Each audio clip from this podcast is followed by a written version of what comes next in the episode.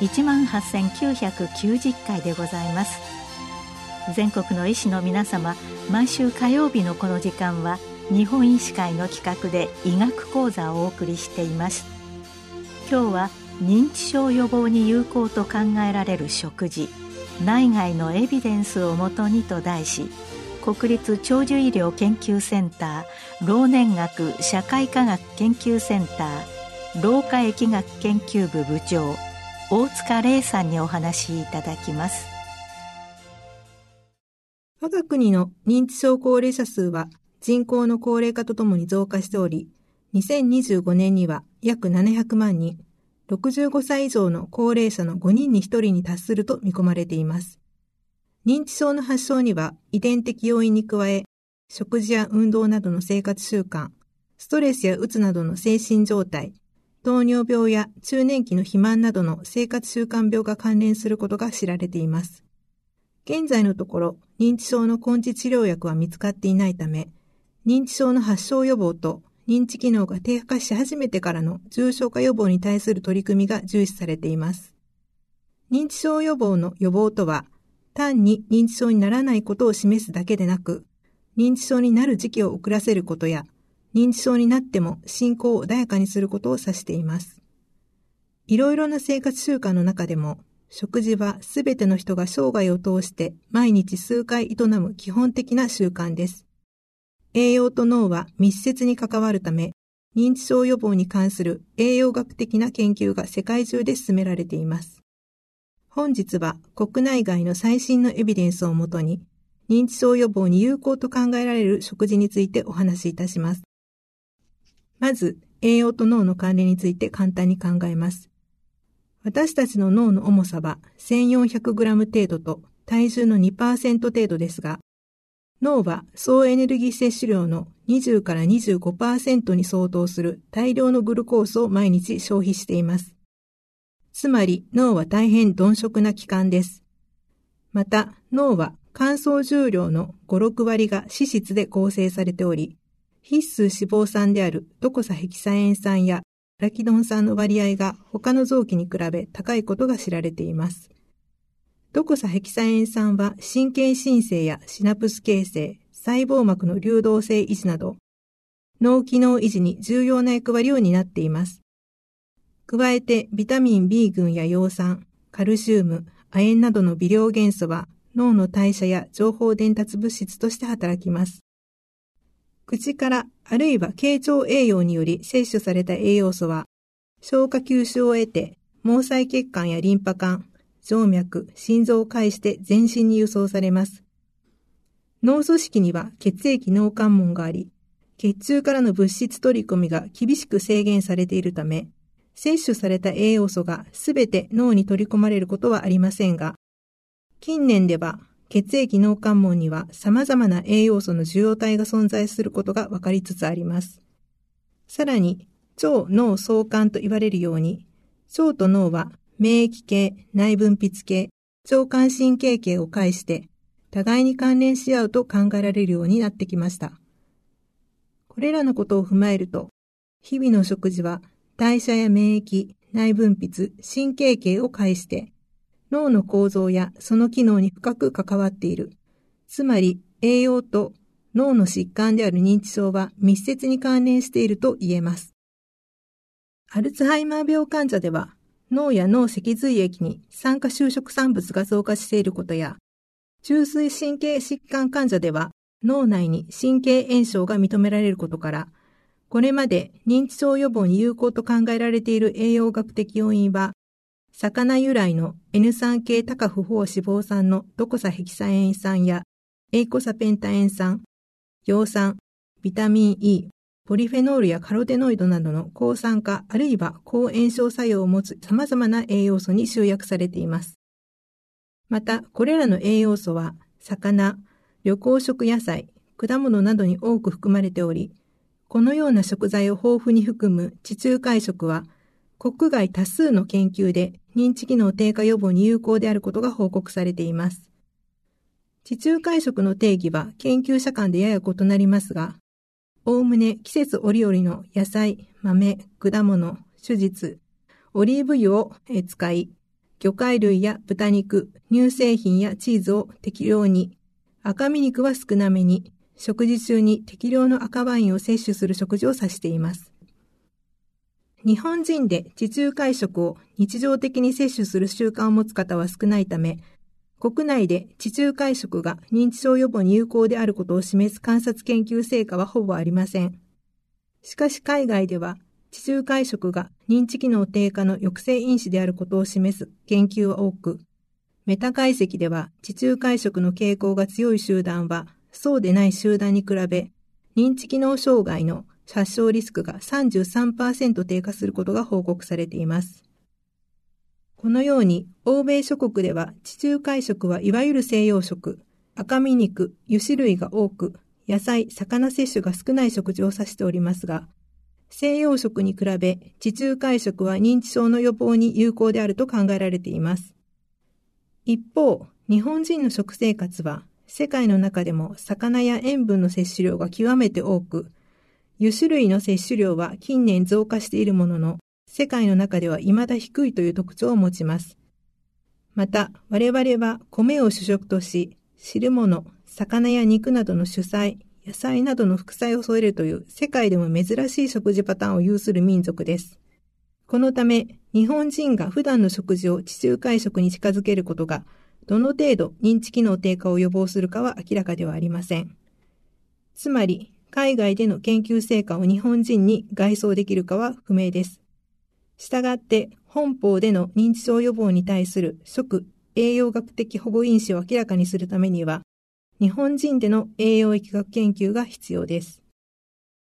私ども、国立長寿医療研究センターでは、老化や老年病の予防を目的とした老化に関する長期縦断疫学研究、ニルセイ冷静というコホート研究を1997年から約24年にわたり実施してきました。このコホートでは、国立長寿医療研究センターの近隣にお住まいの中高年の方にご協力いただき、食事や認知機能検査を含む老化に関する様々なデータを収集しています。これまでのところ、ニルセ冷静では、脳を構成する主な脂肪酸であるドコサヘキサエン酸の血中濃度が高い人では、認知機能が保持されていることを明らかにしました。ドコサヘキサエン酸は必須脂肪酸ですので、摂取量と血中濃度は相関します。すなわち、ドコサヘキサエン酸やエイコサペンタエン酸を多く含む青魚等の摂取は、認知機能低下を抑制する可能性があることが示されました。このほか、日本人の食事でよく摂取される豆類も、摂取量が多いほど認知機能は保たれており、緑茶は1日数杯飲む方も全く飲まない方に比べ認知機能が保たれていました。穀類については、穀類の摂取量が多いほど認知機能低下リスクが上昇していたため、穀類の中身、つまり米、麺類、パンなどに分けて解析を行いました。その結果、私たちが主食とする米の摂取量は認知機能の変化と関連しませんでしたが、小麦ベースの麺類、例えば、うどんやそうめんなどの摂取量が多い方では、認知機能が低下する傾向を認めました。これは、うどんやそうめんが認知機能に悪いということを意味しているのではなく、うどんやそうめんを食べる際は、おかずをあまり取らないことが多いので、おかずの少ない食事が認知機能低下を引き起こすのではないかと考えました。この結果を受けて、私たちは穀類だけでなく、肉や魚、卵、野菜、果物など、いろいろな食品を食べているかということを調べるため、食品摂取の多様性と認知機能との関連を検討しました。すると大変興味深いことに、食多様性が高いほど10年間の認知機能は高く保たれていることが分かりました。最近では脳画像を用いた新しい研究を進めていますが、ニルセ冷静では記憶に深く関わる海馬の溶石の萎縮に対しても食多様性は予防的に働いており、いろいろな食品を摂取することが脳の海馬溶石だけでなく、認知機能の保持にも効果的であることが分かりました。ではどうしていろいろな食品からなる多様性の高い食事が認知症予防に効果的なのでしょうか？食事調査データを詳細に見ますと、食の多様性が高い人は低い人に比べ、タンパク質や脂質、ビタミン類、微量栄養素など、様々な栄養素の摂取量が高く、栄養摂取状況が良好であることが分かりました。つまり、様々な食材を用いたバランスの良い食事は、好ましい栄養摂取を介して、脳の機能維持に良い効果をもたらしたと考えられます。また、調査データでは確認できませんが、食の多様性が高い食事をとるためには、様々な食材を手に入れること、食事の献立を考えること、食事を作ることなど、頭を使うのはもちろんですが、体を動かす必要もあります。このような食行動が脳の機能維持に貢献したとも考えられます。もし多様性が低い食事、これは簡単に言うと米だけ、麺だけ、パンだけのような食生活を指しますが、このような食生活になってしまっている方がいれば、いつもの食事に一品足したり、普段食べない食品を食べてみたり、これは刺身や果物など調理せず食べられるものでよろしいですが、こういった食材を加えてみることで、品数を増やし、食卓を賑やかにすることが認知症予防につながります。ニルセ冷静以外の国内を代表する疫学調査では、九州大学が実施している久山町コホート研究において、豆類や大豆製品、野菜、海藻類、乳類や乳製品を多く含み、穀類は控えめな食事パターンのものは認知症の発症リスクが低かったことや、東北大学が実施している大崎コホート研究において、魚や野菜、キノコ、海藻、漬物、大豆、緑茶摂取を多く含む日本型食事パターンのものが認知症の発症リスクが低かったことが報告されています。これらいずれの結果も栄養学的な観点からは単一の食品ではなく、様々な食材を用いた栄養バランスの良い食事が、良好な栄養摂取を介して脳の機能維持に貢献し、認知症予防に効果的であることを示しています。現在、我が国では認知症有病者が年々増加しており、認知症の発症予防だけでなく、重症化予防に対する研究成果も強く求められてきています。エビデンスはまだ十分ではありませんが、最後に今どのような食生活を営むことが認知症予防、重症化予防につながるのかを成人以降のライフステージ別に考察します。まず若年期では将来の認知症予防を意識した食生活を選択する人は少ないと思われますが、若年期の暴飲暴食や栄養バランスの偏りは糖尿病や肥満、高血圧などの生活習慣病を介して将来の認知症発症リスクを高めます。すでに中年期の肥満をはじめとする生活習慣病は、認知症の発症リスクを高めることが分かっています。中年期から高年期では、本日ご紹介したように、現在のところ様々な食品を含むバランスの良い食事が認知症予防に有効と言えます。日本人は塩分摂取量が多いことが食生活上の問題ですので、塩分は控えめにした多様性の高い食事が生活習慣病を予防し、さらには高齢期の認知症予防にも貢献すると考えられます。65歳以降、前期高齢期から後期高齢期にかけては、生活習慣病予防を意識した過栄養予防から、フレイル予防を意識した低栄養予防へとシフトしていただきたいです。特に認知機能が低下し始める時期、あるいは軽度認知障害が生じる時期では、身体機能の低下や活動量の低下により、接触量が低下しやすく、低栄養の割合が高くなります。低栄養は本人や家族が気づかないうちに進行する場合がありますので、できるだけ早期の段階で低栄養を発見し、食生活を含む生活習慣の改善を促すことが、低栄養の進行化を防ぐ上で極めて重要です。低栄養の原因は多種多様ですが、低栄養の進行期は体重減少を伴うことが多いため、日常的に体重を測定することで、意図しない体重減少が生じているか否かを確認することができます。体重測定により、エネルギー収支のバランスが取れているか否か、すなわち食事量が多すぎるか少なすぎるか否かを確認することもできます。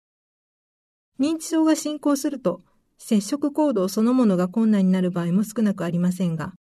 認知症の病形によって現れやすい接触行動上の障害が異なることが報告されています。認知症の進行期には、介護者の負担も高くなることが予想されるため、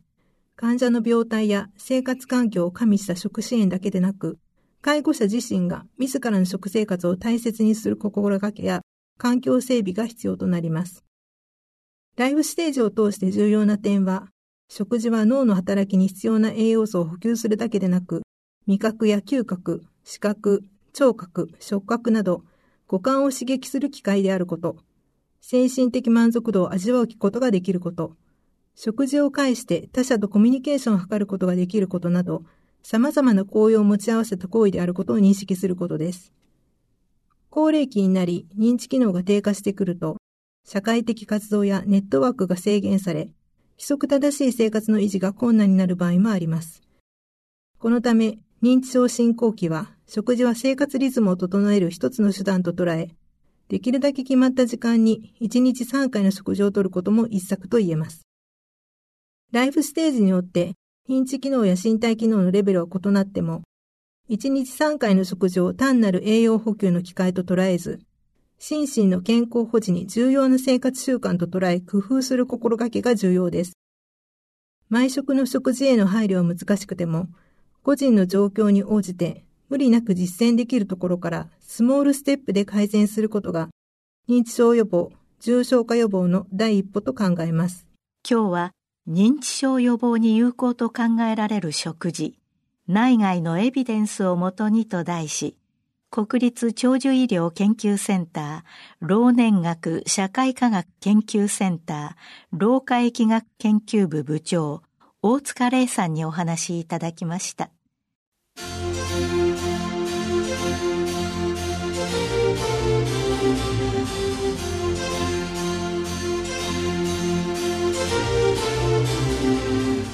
それではこれで日本医師会の企画でお送りいたしました医学講座を終わります。